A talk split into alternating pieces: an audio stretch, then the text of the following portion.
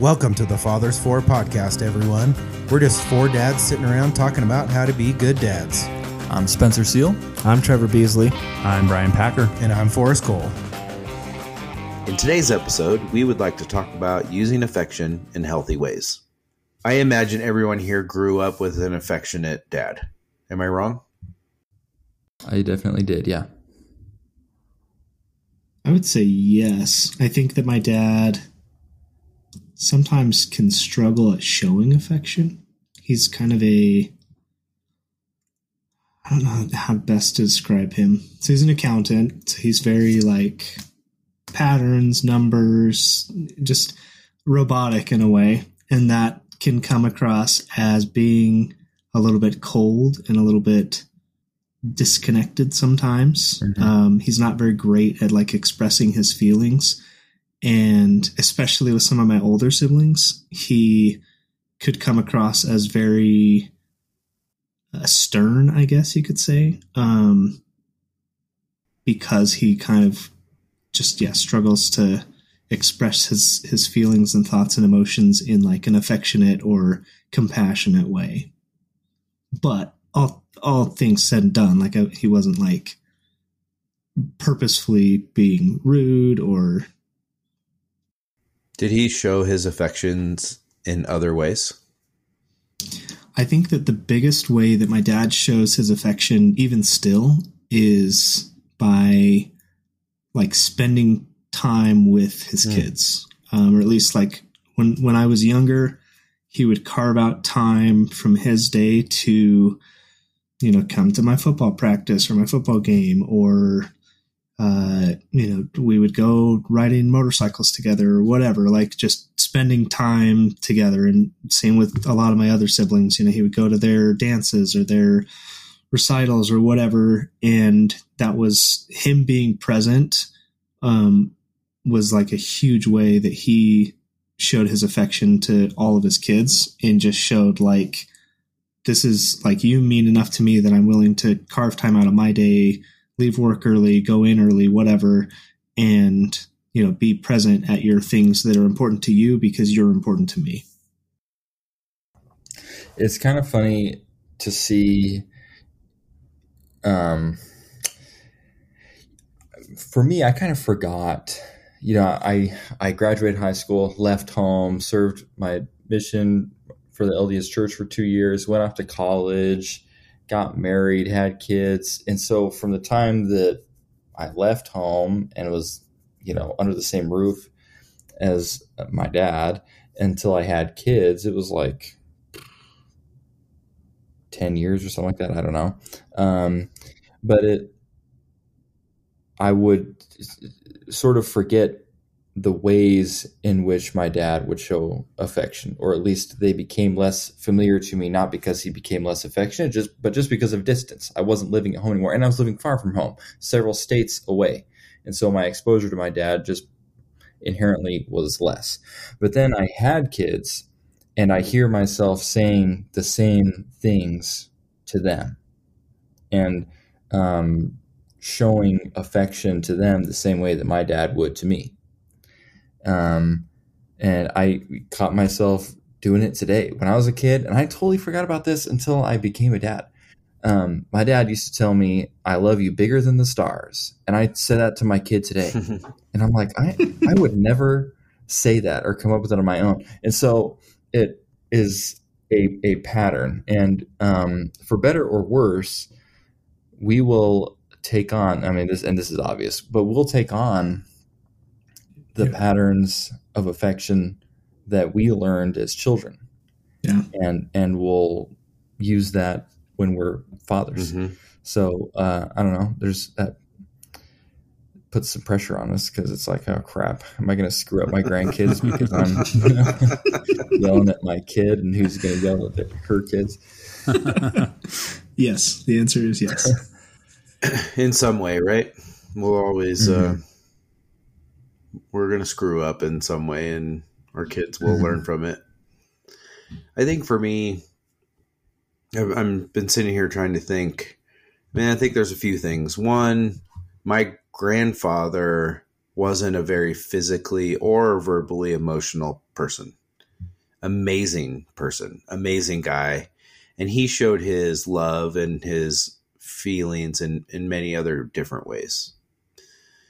Um, and I think my mom inherited a little bit of that uh, physical and emotional distance as well. And then I inherited a little bit of that from her. Now it's been really interesting because I think as a young man, I was very unaware of my own feelings, how to express my feelings. And I grew up kind of with a macho crowd, you know, so feelings were a weakness and I'll never forget like the first time my best friend said he loved me and I was like, "What? what did you just say?" You know? Take that back. Get out. Get out now. Way to make it weird. um and we were much older, right? We were probably in our 30s or something, but it was a I think it was a big moment for both of us, right? To like be able to express this affection. my wife comes from an incredibly affectionate family, right? Like verbally and physically. And so when we got married, I had a lot of catching up to do, let's say, you know? But I do find myself incredibly affectionate with my kids, which I which I'm so happy about, right? I'm happy that and I'm not that my mom wasn't affectionate with me and maybe it was more about our adult relationship than it was about when I was a kid but it's just I'm I, I'm happy that I'm able to be affectionate and say that I love you. And there isn't that sort of like antiquated notion of machoism that's like preventing me from, you know, like being that way and I, forcing me to be some stern dad who's the, you know, I don't know. I'm I don't I'm failing at that word here, but um and I and I see it in my kids. I see them returning the affection and not being afraid of it, which I, I really I'm happy and I think it's important that we be affectionate and and teach our kids affection.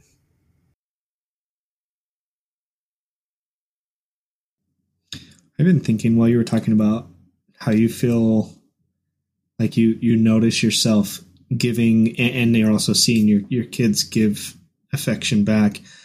Um and i feel like i'm curious and maybe brian you'll have an answer how that changes as your kids get older. Because like for me with my kids being really young like i still see them as like little babies in my eyes. And so mm-hmm. it's really easy for me to be like you know more affectionate and hugs and kisses. And but then like i'm thinking about okay when my kids are like 17 18 19 that might be different you know that that viewpoint of them may be different because they're grown. Mm-hmm. and so i'm curious brian if that changes or if you still go bear hug your kids. Um, no i think i mean i think it does change as they get older and you're probably going to be fine because you have girls so they're still going to you know. They're going to hate me well yeah they probably will the same day. By that point by 17 they probably will hate you. Um no, I, I do see it like, and I see the difference between the two where Neil is more of the affectionate as, you know, person as even now, as far as like the, the, the touch where Riley is the don't touch me, you know, type of, you know, okay, yeah, you can tell me you love me. That's great. But don't, you know, he doesn't like the hugs as much. And that's kind of how my dad was too. He, I, I knew he loved me. He said he loved me but he was less of the huggy, you know, as I, especially as I got older. Um, but then as grandkids came, that's when you saw him starting to really soften mm. up and become and show more of that, emo, you know, that, you know, that touch and so forth. And then, you know, in his latter, right there, you know, before he, his latter years there, before he died, he definitely became more of a, an emotional, you know, touch type of person. And so, um, I think it, for all of us, it can go through, you know, lots of different stages where there's more or less depending on age, depending on situations that the family's in and so forth. I think there's, there's quite a bit that, that can dictate what's maybe going on at the moment. as we as you guys were talking and I think about what I said, I mean maybe what I was referring to was a a phase where like I wasn't interested in that sort of like physical or emotional touch because I was, you know, probably a teenager or young adult, sort of as you do, you rebel against a little bit against your parents and you like kind of want your distance and you don't want to feel smothered and all of that. And, you know, maybe my mom just responded to that because, you know, definitely as I've gotten older, that has changed. Mm-hmm.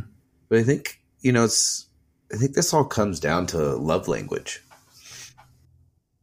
Mm-hmm. Yeah. Do you do Yeah. you think you're like in your case, Forrest, the with the younger kids and with Brooke's family being more affectionate, where you didn't have that? Is that where you think you kind of picked that up, or I mean, where what do you kind of feel like that's you know come to play with you know your the way you handle it? I mean, I, th- I think it de- Brooks fa- Brooke and Brooke's family definitely heightened what I what I had, but I think I was already like I think my love language is more physical than verbal. You know, Mm-hmm. like hugging and cuddling and these kinds of things versus expressing. I was always sort of afraid to express myself. You know, it came more more down to fear than not wanting to.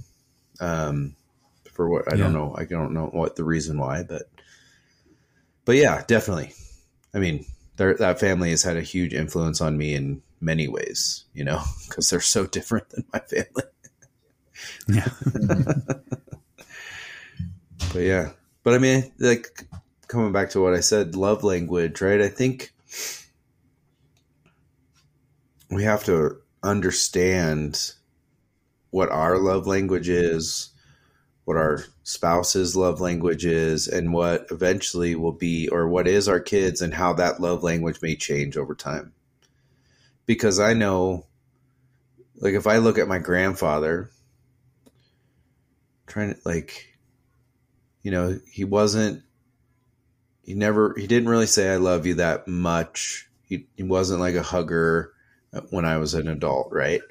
But he was very much a caretaker right took care of you he like made you dinner and you know just made sure you were good you know and and i think about that like that's his love language you know and my wife's love language is verbal for sure. I'm trying to remember. Brittany and I was like in like the first year of our marriage. My in-laws got us into. It was them, us, and my brother and sister-in-law. We all went through this. Uh, I can't remember if it was. I think it was called Gottman, maybe Gottman's five love language. It's like a marriage course, um, and they had us do a love language test, and I can't remember now what uh, either Brittany. I think Brittany's was mostly physical touch, and I want to say that mine was mostly words of affirmation. And but yeah, it was it was really interesting to go through because it was like three very different phases of marriage. We were like very newlywed, and then my brother and sister in law had been married for mm, I think it was like five or six years or something like that at that point. And then my in laws had been married for I don't know 20, 30 years, however long. So it was just interesting to see everyone's different perspectives when we talked about the love languages. But I had not when you when you brought that up, I hadn't thought about how a love language would correspond with how you show affection. That completely makes Mhm. sense. Yeah. It's Yeah. really interesting. I just Angle. pick, I just looked it up. So here are the five love languages. Number one, words of affirmation. So that was like the talk we were talking about. We were saying. Number two, quality time. Number three, receiving gifts. Number Hey. four, acts of service. And number five, physical touch. It's really interesting. Um, giving gifts is a love language. Did any of you have Yeah. this love language? Oh, No. No. I want to say that it was like up there for me. Actually, I Was think it? it? was like the third or something like that. The second or third. It was up there. I mean, I love getting gifts and giving gifts, but we don't do a lot of it. I think we've always, Yeah. I mean, we do for others, for our kids and that, but we always focus on them. I mean, I, I think that I'd love to get gifts. Yeah. I think this is interesting because I think one of my lung- love languages used to be giving gifts. Hmm. Giving or getting? Giving. Giving. Mhm. Yeah. Is it giving or getting? It's receiving. Receiving gifts. But I think if you feel love by receiving a gift from somebody, uh, you probably express it by, By Yeah. giving. giving. Yeah. Yeah, Yeah. I bet you're right. Um, so Robin lately, she has been on this huge kick of like asking, "Hey, for Christmas, can I have this? For Christmas, can I have that?" You know, and you know, when is Christmas? I really want a present. When, you know, and I'm like, "Look, Christmas isn't a long freaking time Yeah. Um, you know, we pretty much just had it." Let's talk in 10 Um, months. And so I kind of have been thinking lately, and Steph and I have talked about it. Like, yeah, one of her love languages, uh, love languages, um, gifts, and um, but I like we spoil Robin. Like, holy crap, she has so much you stuff. don't need another gift. Yeah, yeah, and It's never and- but enough. I've, I've also noticed that um, when I do something for, like, give her something, it makes no difference in her desire to spend time with me or be obedient to me or nice to me. You know, like it just like it's like just water. You're just an back. Like, avenue to get a gift. Yeah. Yeah. And so, but what I have noticed lately is that when I take the time to play with Robin instead of just like supervising her, hmm that makes a huge difference That's a quality in her time. mood. Yeah. And so I think her love language is quality time. Hmm. Because like if I'm actively playing with her, I'm on hands and knees playing horsey and doing all the stuff that she wants to do, whatever, she is way happier. And she'll tell me, Dad, I love you. I love hanging out with you. Can we spend more daddy daughter time? Blah, There blah, blah, blah, blah. Things like that. And even though she asks for like a million gifts a day, which gets pretty old, um, and when when we do give in and like, okay, right, here's a sucker, whatever it is she's asking for, it makes no difference to her. No. Like none. Well, like I is it I don't remember all the gifts as a kid, you know, that I was given as a kid, but I Yeah. remember the the one-on-one times with my mom or the one-on-one times with my dad or my both of them together, right? I remember not all of them, but I rem those strike a memory more than what toy did I get. Yeah. Yeah, I, I so I have a very similar experience with Fisher. Um, one of my favorite things to do when we lived in Utah was go to the thrift store, and you know buy him like a dollar toy, and we would do this every weekend. But unfortunately, this created a sort of obsessive habit in Fisher that he expected every time we went to a store that I was going to buy him something. And this is something we've been battling with for a few years, and he gets very obsessed over getting things and gets really upset when we say no. But as soon as you do buy him something, 10 minutes later, he wants something else. Right? It's not about the thing, it's about just this like need to get something new, right?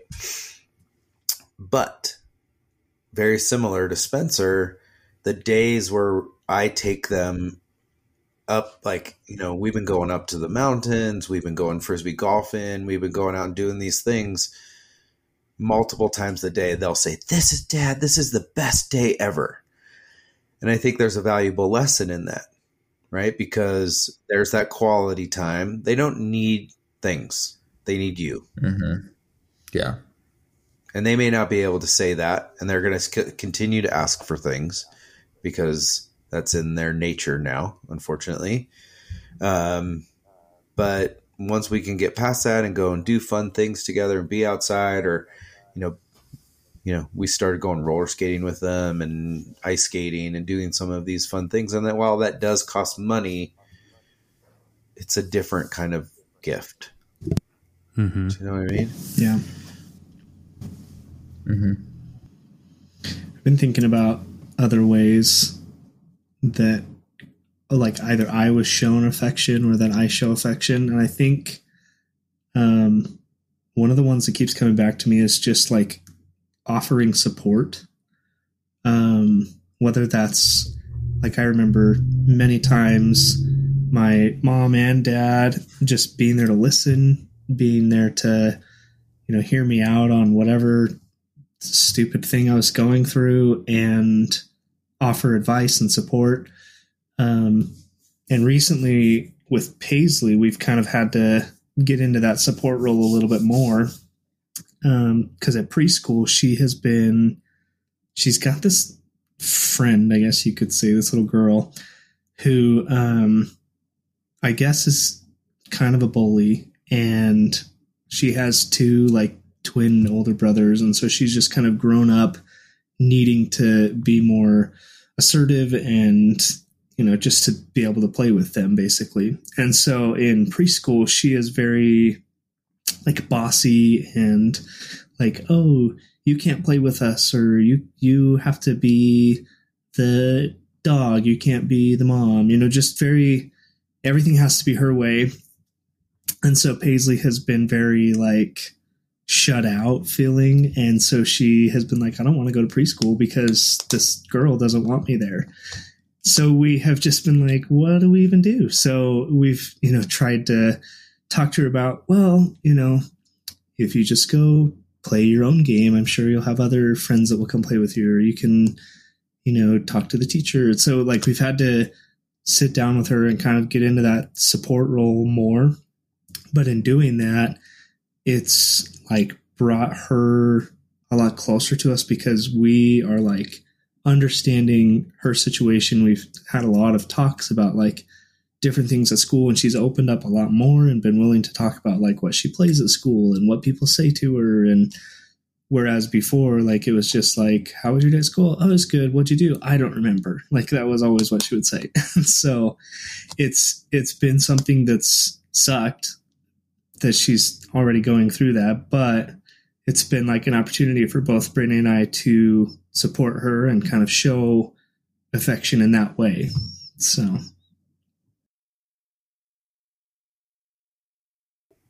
I like that.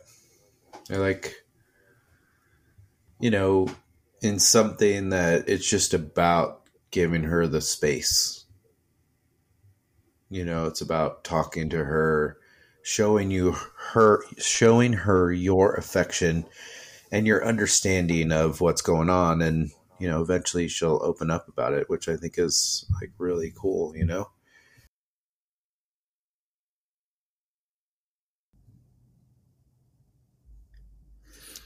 How do you think that affection like too too much affection? When does affection become a vice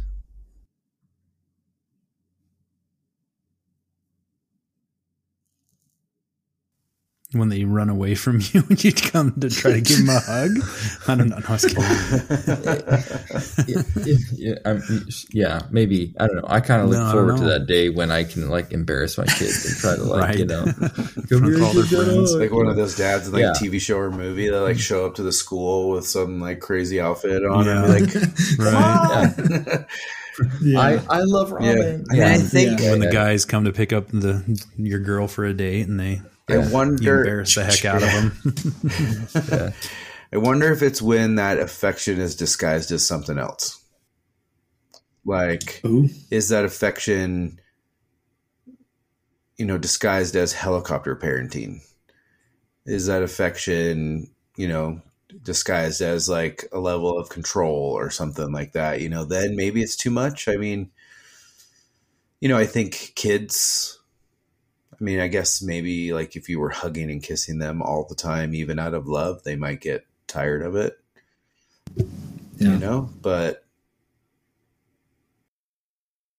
that's a good point, though. I know I'm definitely guilty of like using affection as like a strategy or a leverage point to with with an agenda in mind like mm-hmm. kind of like what you were saying spencer like here's this thing because i want this like mm-hmm. here's yeah. here's this sucker because i really just want you to shut up while i walk through the store you know yeah. or, or, whatever and so yeah definitely i have fallen victim to that a number of times where i'm showing affection. And yeah, like I definitely mean it. Like I'm not like, here's a sucker even though I hate you. Like it's there, but I also have an agenda behind it.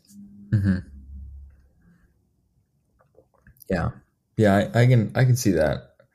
Um, I I wonder about the long term effects of affection. Like, I almost feel that there's, and there are people that would, I'm sure will disagree with this, but I feel like there is a point in a child's development where they should grow out of the kind of affection that parents and children exchange. You know, like, hey, I love to just wrap my arms around my kids and just smother them in kisses. I do. I'm not going to do that when my son is 17. You know, I, I just don't see the world where that. Yeah. What occurs. if what what it, what about Robin at 17? you know and, and to like i just i feel differently about it with my daughter yeah. and i you know it, i guess it's a gender thing gender um, probably plays a role i'm sure yeah, I think it does yeah for sure yeah. i mean if um, i use my in-laws sorry i don't mean to interrupt but you know no, if i think about please. my father-in-law you know oftentimes i'll walk into the playroom and like four of his girls will be like you know curl like sort of like nudge, uh, snuggled up to him on the couch or something like that. But you don't ever see that with his like son, right? It's usually like a sort of like bro hug kind of thing or or different. And I mean, I mean, maybe, maybe, you know, maybe that's necessary or important to think about those kind of, you know, father son uh, levels of affection as they get older or the method of affection right? It can, can be something totally different you know? It could be sitting down with them and giving them advice on something and and that is very much affection right? Yeah yeah. I mean i i definitely saw a change in the type of affection that my dad would give me you know father to son. I mean as a child i remember him holding me um, the only time I ever really remember him holding me as an adult was like when I yesterday. screwed up. I wish I saw my dad yesterday. Um, you know, um, it was like if I like screwed up, like when I hurt my shoulder mm. real bad. Yeah. And, and had an operation, and, and you're like, Dad, like, you're squeezing too hard. you know, no. I remember one time I was taking the painkillers that they gave me after the um, after my surgery, and I was like throwing up violently, and it hurt my shoulder so bad to puke. And my dad would like, like just kind of sat by me, just like held me mm. and like held the pole. this that, that sounds like a really disgusting story, but it did happen. It was very that's lo- that is love. It is. It yeah, is. I mean, yeah. I mean, I think you're right. I mean, I yep. think as we talked about in the beginning, affection for everyone will probably change over time, and you know, maybe maybe when you know maybe when i get when i when my dad gets older and maybe when he's like nearing the end of his life maybe that affection will be even more different right? Like i don't know. It's interesting to think. It's that's a really interesting thought to think about.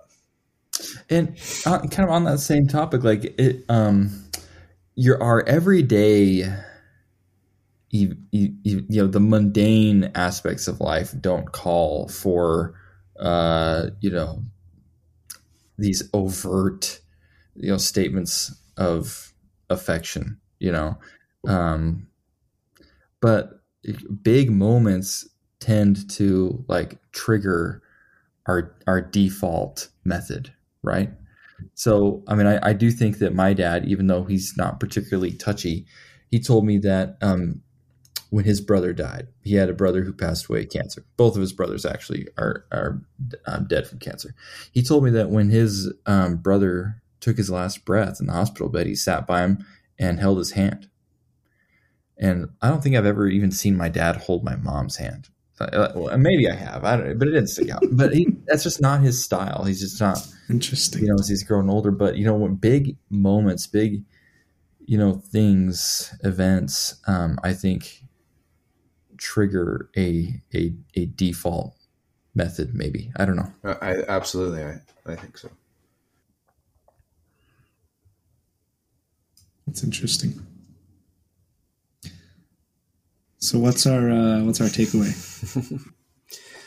uh, affection is evolving, always evolving for everyone involved, and I think we also have to know what that other person's love language is, so that we can, you know, we don't want to force an uncomfortable affection on them, right? Um, so yeah, that's my it's important my to understand. Yeah, it's important to understand the the differences, and there's going to be multiple ways that they want to see it, you know, in your home, depending on the person. So, understanding and how, then learning how to how to do it, and how to show it. I think uh, what Spencer was just kind of touching on, um, just how the mundane, uh, just our, our normal everyday life doesn't necessarily call for affection. And so if you want to improve how you show affection or even just start to show affection, it takes an action. It means that you have to kind of step outside of the mundane everyday patterns and take an action. And so I think that that's something that if you're listening to this and thinking, how can I be better at that? It just starts with being aware of it and then taking a step. Yeah. Yeah. And I think listening, like listening to your kids, one example that I have is um, at bedtime, for whatever reason, while, while ago, maybe even a year ago, I started kissing him on the cheek instead of like giving a kiss on the lips. And August at one point was like, Dad, why are you kissing me on the cheek all the time? You know, and in his way, he was saying, like, I miss like the more sort of like father, like a more sort of like, I mean, I mean, intimate, you know, I guess, you know, and, and, and so I was like, oh, that's, that's a really good point, you know, and I don't want him to think that that's somehow a message. Right. And so I, I needed to listen to him and and make changes. And I think the same goes for a spouse, right? You have to listen to what they're asking or or not asking, you know, Mm-hmm. and pay attention to those kinds of affections and and not be afraid. Yeah. Amen to that. Good points. Awesome, gentlemen. Thank you so much. Thanks everyone for listening to the Fathers Four podcast. We're really happy you joined us. If you would, please follow us on YouTube and Instagram at the Fathers Four. Thanks so much. Bye. Later.